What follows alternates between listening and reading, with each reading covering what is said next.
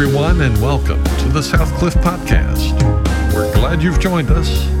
Now, here's Senior Pastor Dr. Carroll Marr with this week's sermon.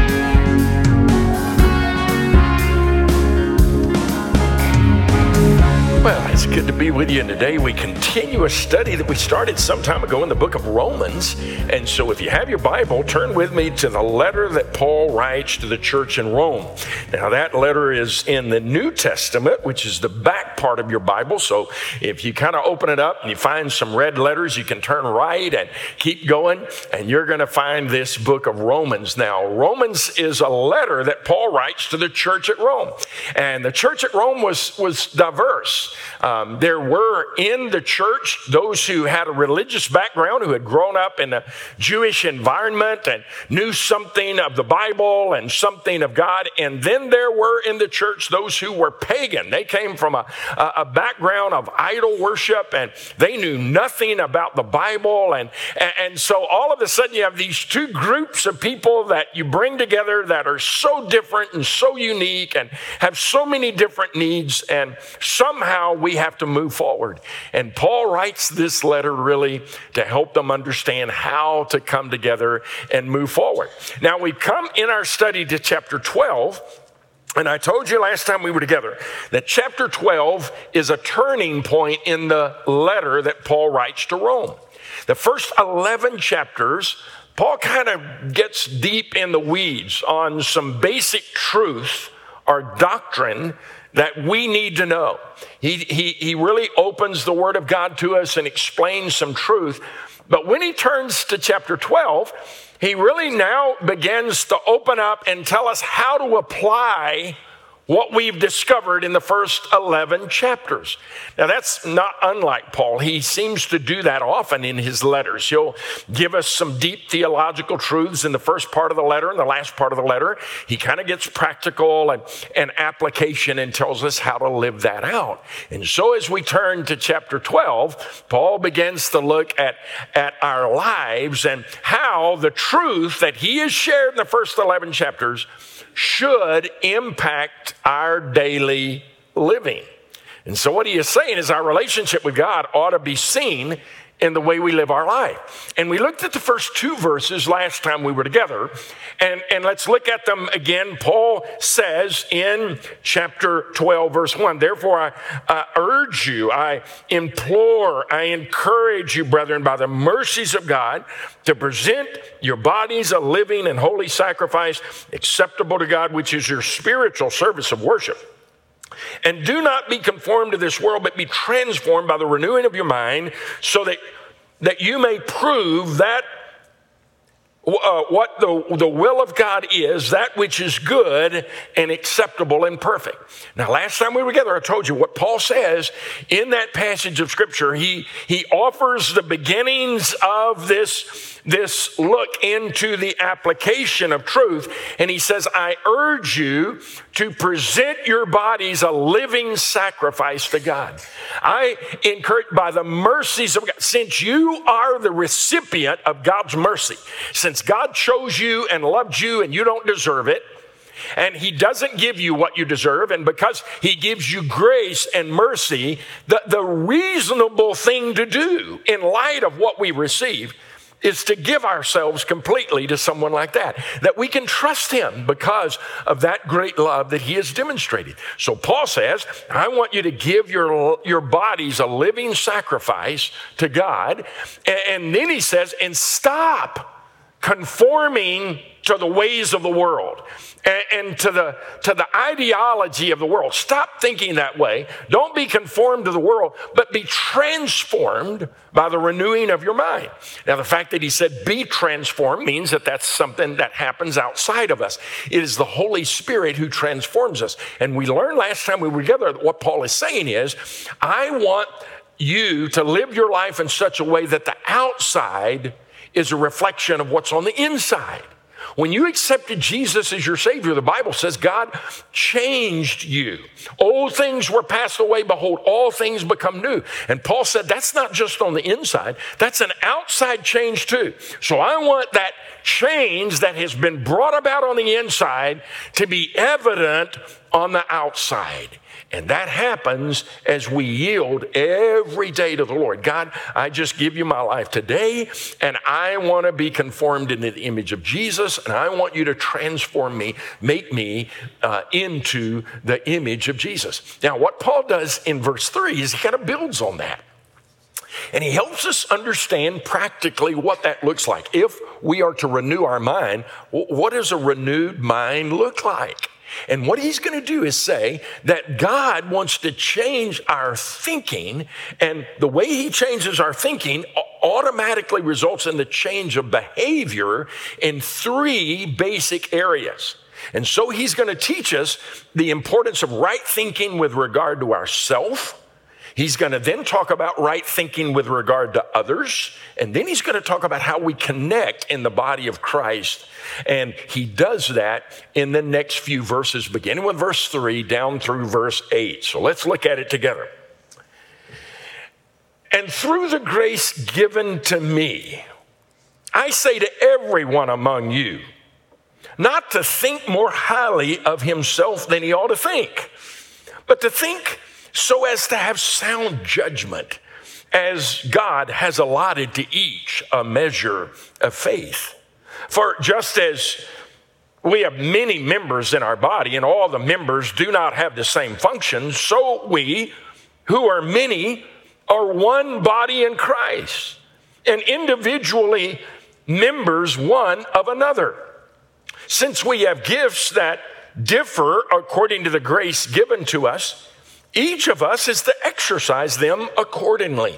If prophecy, according to the proportion of our faith. If service, in his serving. And he who teaches, in his teaching. Or he who exhorts, in his exhortation. He who gives with liberality. He who leads with diligence.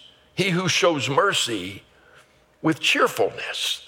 Now, in just those few verses, Paul kind of opens the curtain a little bit to say, okay, if God's going to transform our thinking, if, if he is going to change the way we think, there are three particular areas where that should exhibit itself in our daily life. And the first that he refers to is in the way that we think about ourselves right thinking about ourselves. Now, one of the things Paul does here is he once again gives us kind of a positive and a negative. He did that in the first two verses in the command that he offered or the instruction that he gave, and he does that again. And he begins with a negative when he when he simply says, "Do not think of yourself more highly than you should." Now, we, we could kind of translate that this way do not super think of yourself. Or it could be this way don't get hyper about yourself. Now, what happens is Paul knows that there are some in the church at Rome who had come to the place where they kind of felt like they were better than other people. They were better than some of the other people in the church. And so, knowing that, Paul says, hey guys, when God transforms us on the inside so that the outside looks like the inside, we need to make sure that we don't think more highly of ourselves than we ought to. Now, let me just mention this because I think it's important. Paul did say, don't think more highly of yourself than you ought. He didn't say that we were to think bad of ourselves. Self esteem, a healthy self esteem, is important, isn't it? It's good. We teach that to our children. To have self confidence is important. We can't really do our job well if we're not confident in our ability and confident in what we can do and how we can do it. And so Paul is not saying that we shouldn't have a healthy self esteem or that we shouldn't have self confidence or, or, or, we shouldn't read the little book to our children about the little engine that could, that I think I can, I think I can. No, we teach our children about those truths. But what he says is like anything, if you're not careful, we have a tendency to go beyond that. And suddenly, from having a self confidence that is healthy and, and I feel confident that I can do what I need to do, I'll begin to see myself in a way that I shouldn't. Now, the self confidence, I think, comes from the very fact that, that as a child of God, having been transformed by God, having been accepted by God, or as Paul says in those first two verses, having received the mercies of God, if we know that God loves us, then we can feel good about ourselves, right? Our self esteem should be tied to the fact that God loves us and that we don't have to earn that love and we don't have to earn anything. He loves us. And so I can feel good about myself. But Paul says there is a danger that, that, that if we're not careful, it can lead to too much. And all of a sudden, there's this false sense of security that comes with a dependence upon myself. And I get to the place where I forget that I need God. And that's a dangerous place to be. But it's an easy place to get to. And so Paul says, hey, it, it, this, this is dangerous for all of us. And maybe I think from what he is telling us that, that this should be a part of our daily prayer. God, help me today not to think of myself more than I should. Help me today to to have an understanding of my need for you, my dependence upon you, that I don't come to the place where I, I, I think that, that, that I'm greater than I am. The, that, that's the reason all over the Bible, the scripture calls us to humility, to humble ourselves before God. Because our default setting, I think, is pride, right?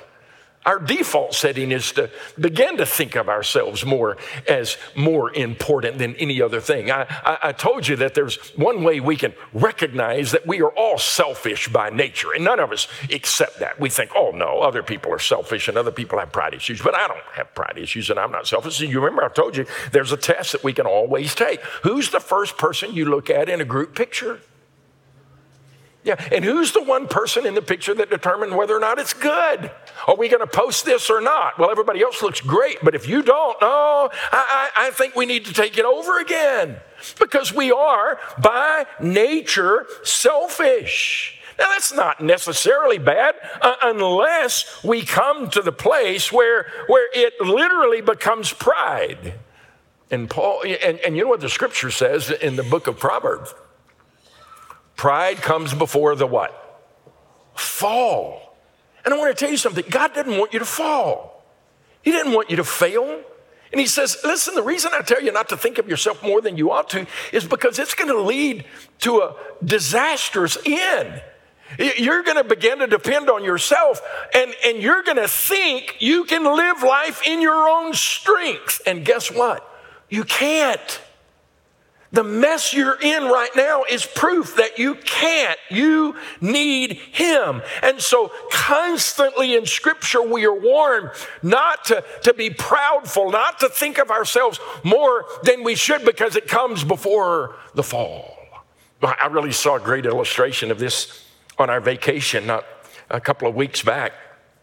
I was by a swimming pool and, and, uh, and I got up and, and uh, my wife is one of those people that loves to lay out in the sun and I, am the guy that's trying to find a shade. You know, I'm just like, you know, I, will read a book, but give me a shade. And I, I, I know you probably don't realize that I, I I, I, can't sit still very long.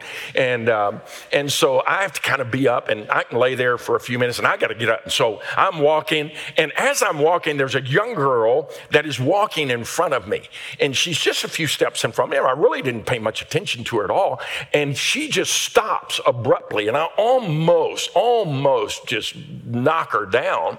But she stops eh, so she can take a selfie it was just it was a moment you know? She just kind of felt it. And and and so she just stopped and threw and and and and smiled and did her hair and, you know, did the little kiss thing and, you know what I'm talking about? And then she would rearrange and, uh, you know, and, and I'm thinking to myself, what, what are you doing? And then she takes a picture and then she has to stop and look at it, you know, have a look and make sure it's good, put it in a filter and make sure that when I post it, everything looks good. And, I'm th- and I thought to myself, pride goes before the fall. Girl, you're going to kill yourself if you keep doing that. You can't just walk along and stop all of a sudden thinking that the world around you is going to stop because you're the most important thing.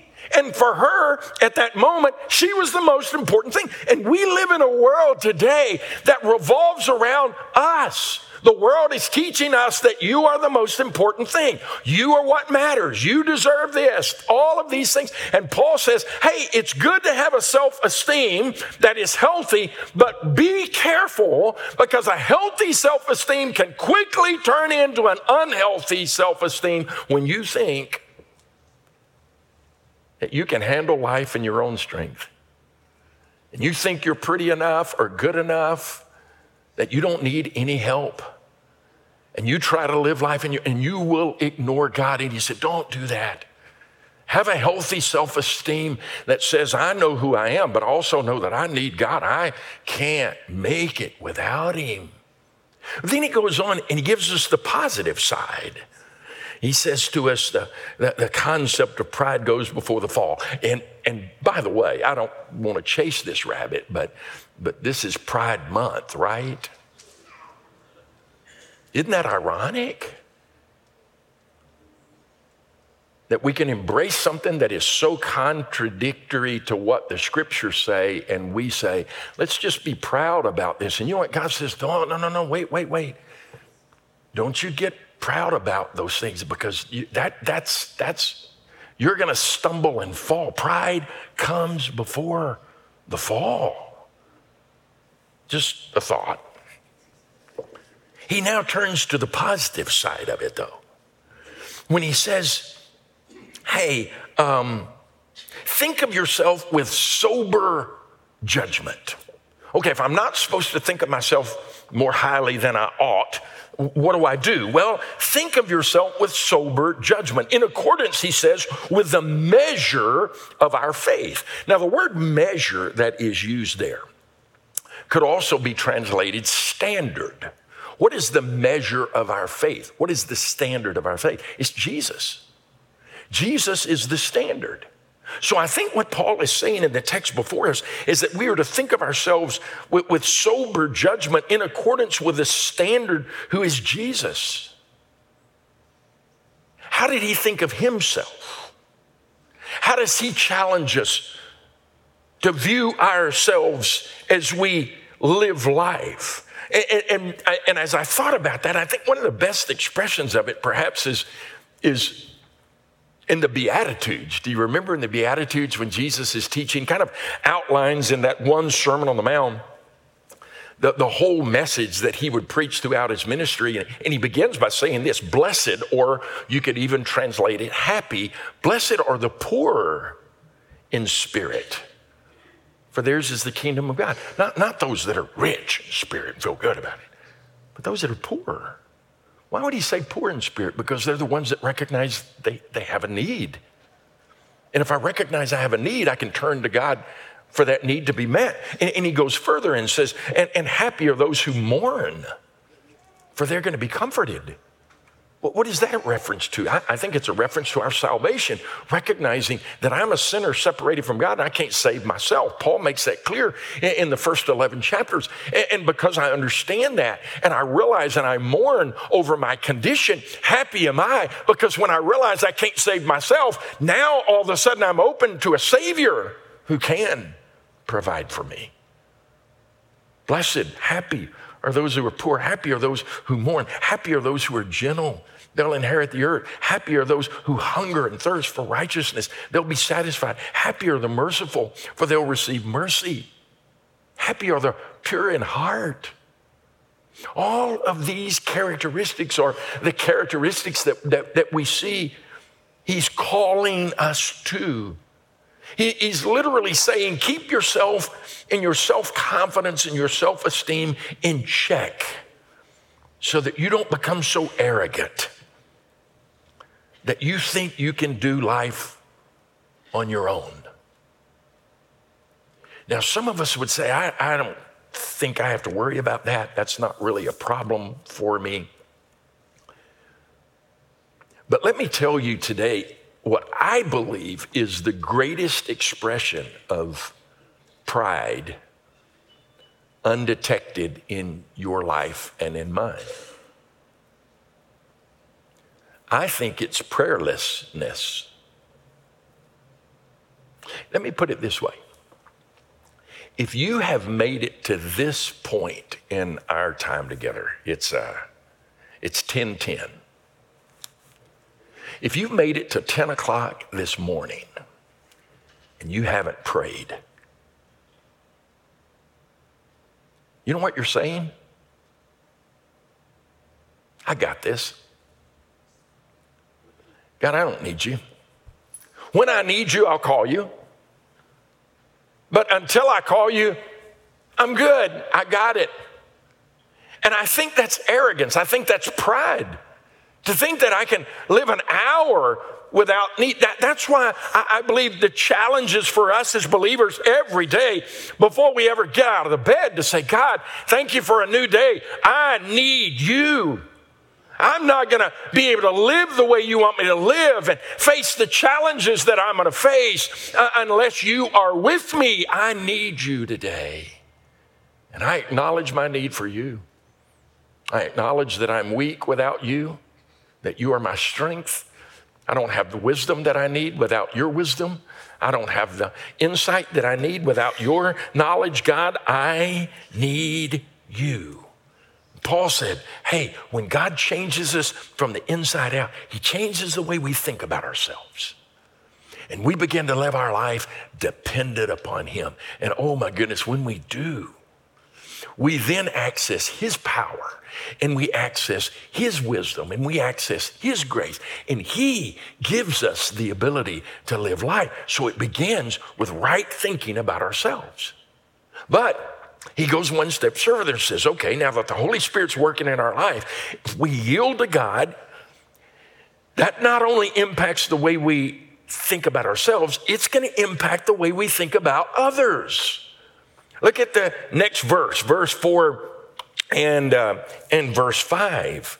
Verse 4 For just as we are many members in one body, and all members do not have the same function, so we, who are many, are one body in Christ and individually members of one another. Now, I might really should kind of change the screen a little bit and say, rather than saying that he's talking to us about our right thinking about others, I really think he's talking about uh, right thinking about others within the body of Christ because he's talking about those of us who are Christians.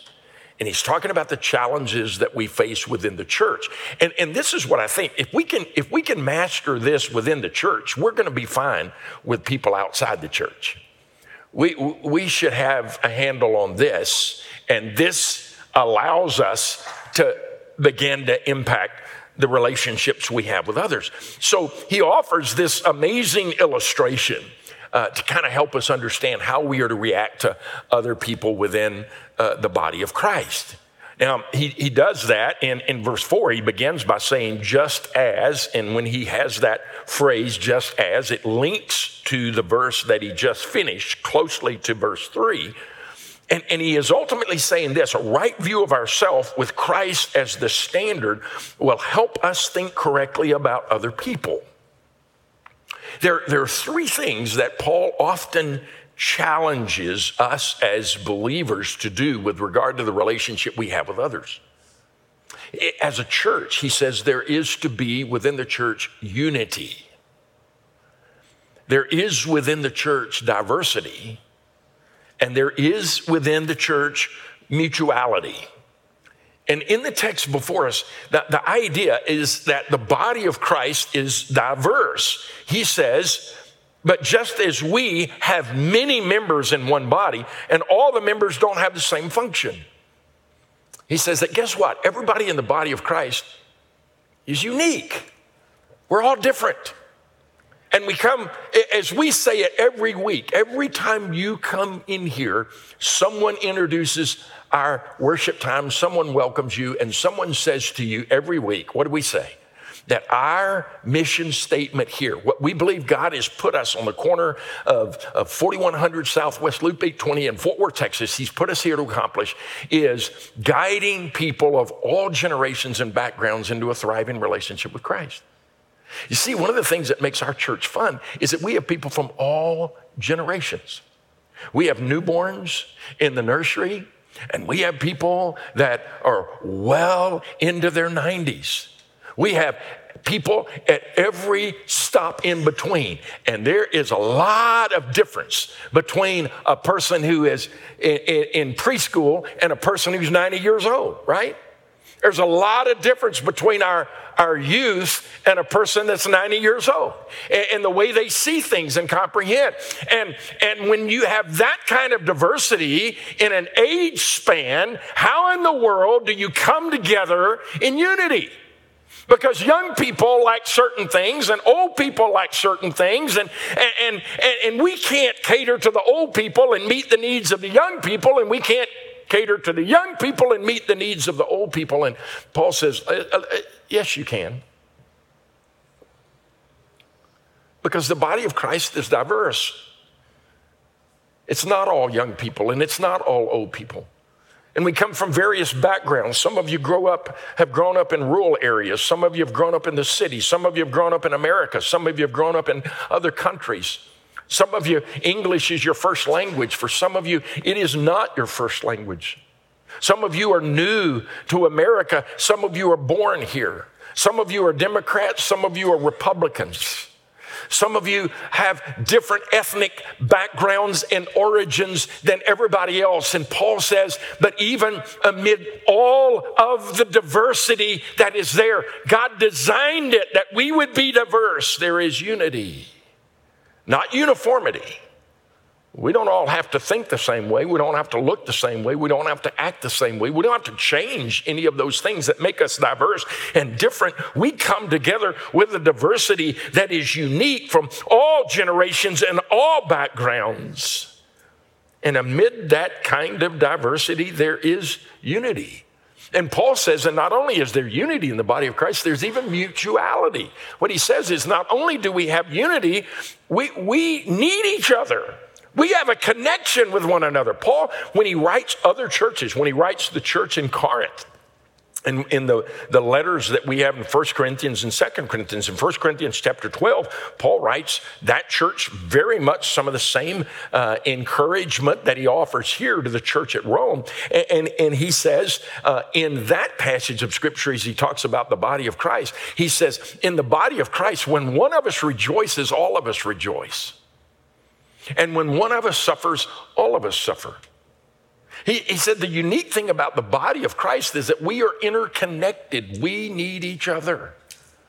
When I was growing up, I uh, had a bad fall on a horse and shattered my wrist ended up having multiple surgeries and, and, and replacing the wrist and all kinds of things that happened to me there. But I remember uh, that, was, that was one of the first times I'd broken bones when I was a child, but that was the first time I remember breaking one. And, and I will say this I remember the first night after I had shattered my wrist, it was my wrist that was shattered, but the rest of my body stayed up with it all night long. The rest of my body was aware that this was, was, was not right. And the rest of my body was saying, Oh, we sympathize with that right there. And, and, nobody would go to sleep. Nothing else would happen. I wasn't hungry. My stomach says I'm not really interested in eating right now. I'm worried about the rest. And, and, and my, you know, my mind says I'm not really interested in going to bed right now. I'm worried about the wrist and all that's going on. And so, what does Paul say? He says that we are a body and we are mutually connected to one another so that when one of us hurt, the rest of us do. And when one of us rejoice, the rest of us do. No wonder. When Jesus was here before he left, he prayed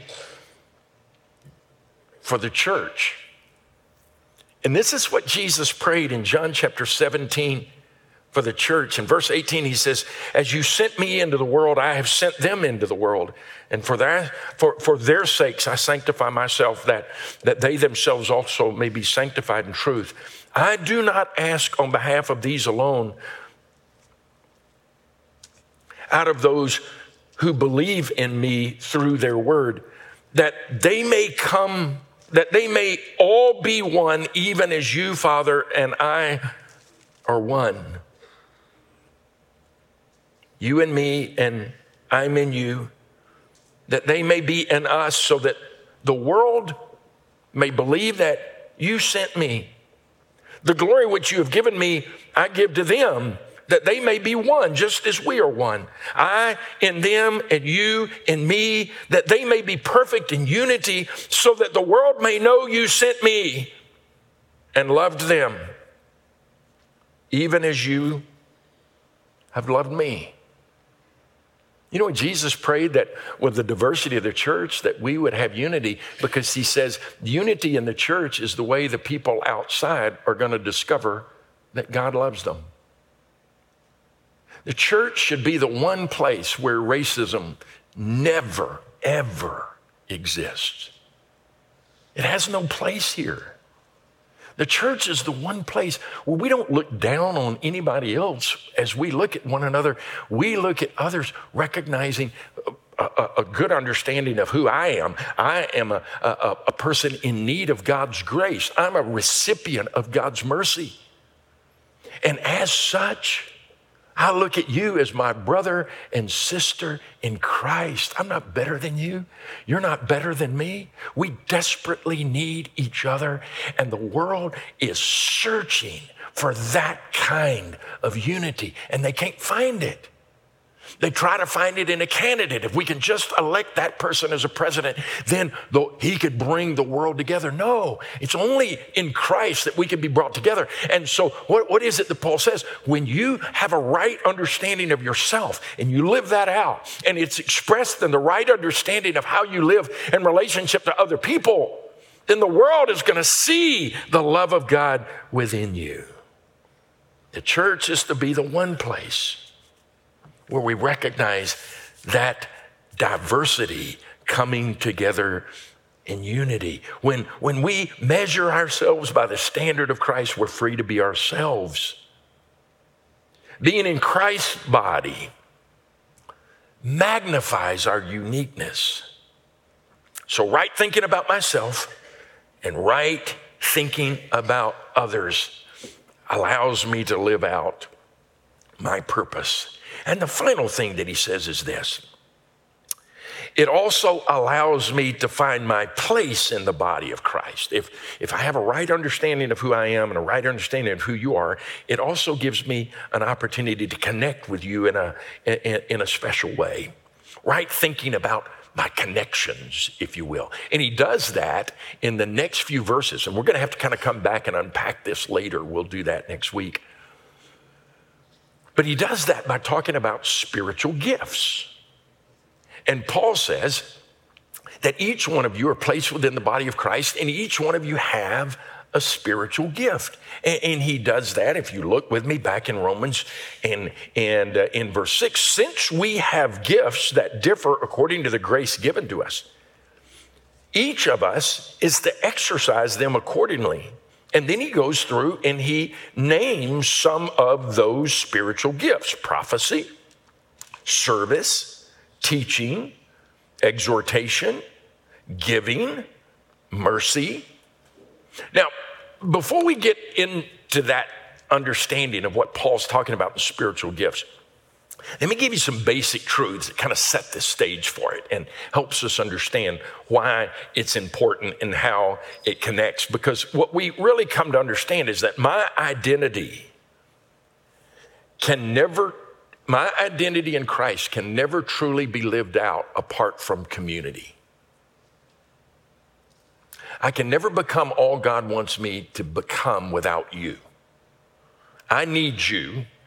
You need me and in the relationship we have within the church, and when I say church, I'm talking about the local church. That's why it's important that we plug into a local church. There, there's two words in the Bible for church. One of them is the sense in which the church, the global church, every person who is a child of God is a member of the church, the body of Christ. Whether they live in a foreign country or here, it doesn't make any difference the label they put on the door. If they've accepted Christ, they're part of the church. But do you know that 90% of the time when the word church is used in the Bible, it's not talking about that global church. It's talking about a local church. The church at Ephesus, the church at Corinth, the church at Laodicea, that individual church that we are to be a part of, that God leads us to. Because it's in that individual church that we connect with others and we are able to exercise the gifts that God has given us. So, this is what Paul says. Here's some basic truth that I think we need to understand about spiritual gifts. And so, Paul's talking to the church and he's saying there's got to be unity, thinking of yourselves in the right way and thinking of others in the right way. You got to understand this. God has given to every person, everyone, he uses the word everyone in verse 3. God has given to every believer a gift, a spiritual gift. Now, the reason he does that is so that we can't brag about having one, because we all have one. So I can't brag and say, Well, I've got a spiritual gift. And it just puts me in a position where I can look down at you and say, Poor, pitiful you. You don't have a relationship with God that enables you to have a gift. Well, guess what? You have one too. Yeah, I've got one. I've got one. I've got one. Everybody in the room's got one. So there's no room for bragging. That's why Paul says, I want to tell you something. We don't think more highly of ourselves. And sometimes we have a tendency to think that if I have a certain spiritual gift, I'm better than somebody else. And Paul said, No, everybody's got a gift. And then he goes one step further, and I love this. Not only does he say all of us have one, but he also says God is the one who determines which one you get. So you didn't get to pick. So I don't get to brag about that either. You know what? I, I, mean, I didn't, oh, I picked a good one and you got enough. No, God's the one who gave it to me. I didn't have any choice. God said, you know what? I'm going to give you this gift. Recognizing who you are, I know you, Carroll. I formed you before you were ever born. I loved you. I know you. I know your personality. I know the kind of things that you're going to experience in life. And I'm never going to waste an experience. And I, because I know you, I'm going to give you a spiritual gift that fits your personality and the experiences that you have and the passion that you have, the heart that I've given you. All of those things are going to come together. And when you exercise that spiritual gift in keeping with who you are, oh, listen, you're, you're fulfilling your purpose. And so, what does Paul say? He begins by saying, Hey, God gives every one of us a gift. He's the one that determines which one has it. So, all of us have it, no one is left out. And then he says also that it is given to us basically not for ourselves, but for the strength of the body. That God didn't give you the gift so that you could be better. He gave you the gift so that others could benefit. So that when we all come together as a body, Every one of us has something unique to provide that enables everyone around us to thrive in our relationship with Christ. That God's chosen you to be a part of what He wants to do here at this church. If, if He's led you here, He said, You know what? I want you to be here because I've uniquely gifted you, and from all the experiences you've had in life, I want you to be right there because there's something I want to do in the life of this church, and I need you to be a part of that so that it can be accomplished. So he gives us the gifts so that we can strengthen the body of Christ. Now, the other thing that I want you to notice about this, and we'll develop it as I mentioned later, there's not an exhaustive list. Paul just gives us a few here. He gives us another list in 1 Corinthians chapter 12. We also find some in Ephesians. The Bible doesn't give us an exhaustive list of spiritual gifts. There are more than are listed in Scripture. But every one of us have one. Every one of us are called by God to use one. And might also say this that the spiritual gifts God gives us, I'll say this, are not an excuse that we can offer for not serving. What I mean by that is sometimes when we talk about spiritual gifts, we know that God has called all of us to bring about the unity of the church. He's called all of us to communicate the gospel with those who are far from God. And if you're not careful, you'll say, Well, I know that God's called us to do that, but I don't have the gift of evangelism, so I don't have to share the gospel. No, just because you don't have a particular gift doesn't mean that you are not to be obedient to what God called. So, Paul introduces, we're going to develop it more later, he introduces the concept of spiritual gifts to simply say this God has given you a spiritual gift so that you can connect with other people. And in the process of connecting with other people, you can live life as God intended. So the, the scripture challenges us to discover and develop and implement the gifts that we have been given so that we can connect with others in a powerful way. What, what it boils down to is this Paul is saying if you yield to God daily, He'll change your focus. And your focus will go from self to Him. And when it does, you're not going to think of yourself more highly than you ought. And as you focus on Him, you're going to find the strength you need to make it through the day. And as you have that right focus on Him, He changes our perspective on how we see others and others who may be very different than we are are not viewed by us as someone beneath us, but someone who is a part of the family of faith who is essential. Essential to me becoming all that God wants me to be. What he's saying is this God may use somebody that is absolutely opposite than you are to bring you to a place where you need to be in your walk with him. And then he says, I've done this really cool thing. I've brought all of you together as a body, and I've gifted you so that you can use those gifts to accomplish my purpose. There is a deep need in our world today for connection. The pandemic in 2020 revealed to us that there is a heart cry in every person to connect with another person. We try to do it in so many different ways, only to discover that it leads to disaster. And God says, I created you and gifted you to connect with others in a way that fulfills your purpose and my plan. And that's what he's called us to. So, what do we do with what we've talked about today? Well, I think we commit to say, God, I'm the recipient of your mercy and your grace. And the only reasonable thing to do is to say, God, because you have so graciously given and offered salvation and forgiveness to me, I give you my life. I receive the forgiveness and eternal life that you give, and I crawl up on the altar, and I want to do that every day. Day today, God, I want to give you my life, control of my life, yield to you. I want to conform my thinking not to the world, but to your way of thinking. I want you, Holy Spirit, to transform me, renew my mind, so that I can think of myself as I should and others as you call me to, preparing for the calling that you will bring about in my life. Let's pray together. Father, I thank you for the message you've given us today, just a simple truth. There are some in this room today who are struggling with pride and don't even know it. And maybe we've been reminded of that truth today because we have made it all the way to this point without acknowledging that we need you. And we are setting ourselves up in a dangerous place because we're trying to live life in our own power. And that's why we're always scrambling when things go wrong and we come running to you when you're saying, Hey, I'll give you the strength to walk through that if you'll come to me first. So help us do that.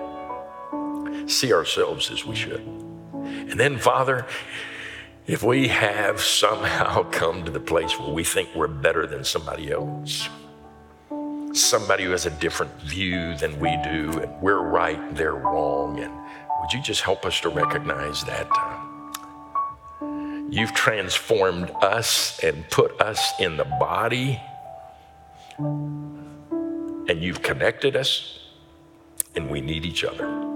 So let the prayer of Jesus for the unity of the church be answered in our lives so the world can see it and know is our prayer in Jesus' name. Amen.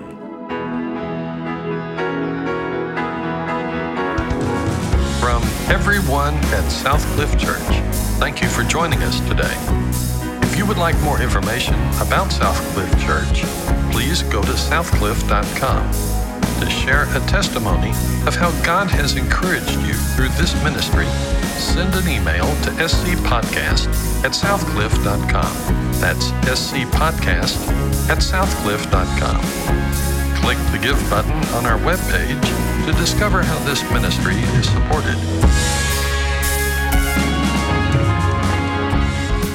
Your financial gifts help accomplish the mission God has given us.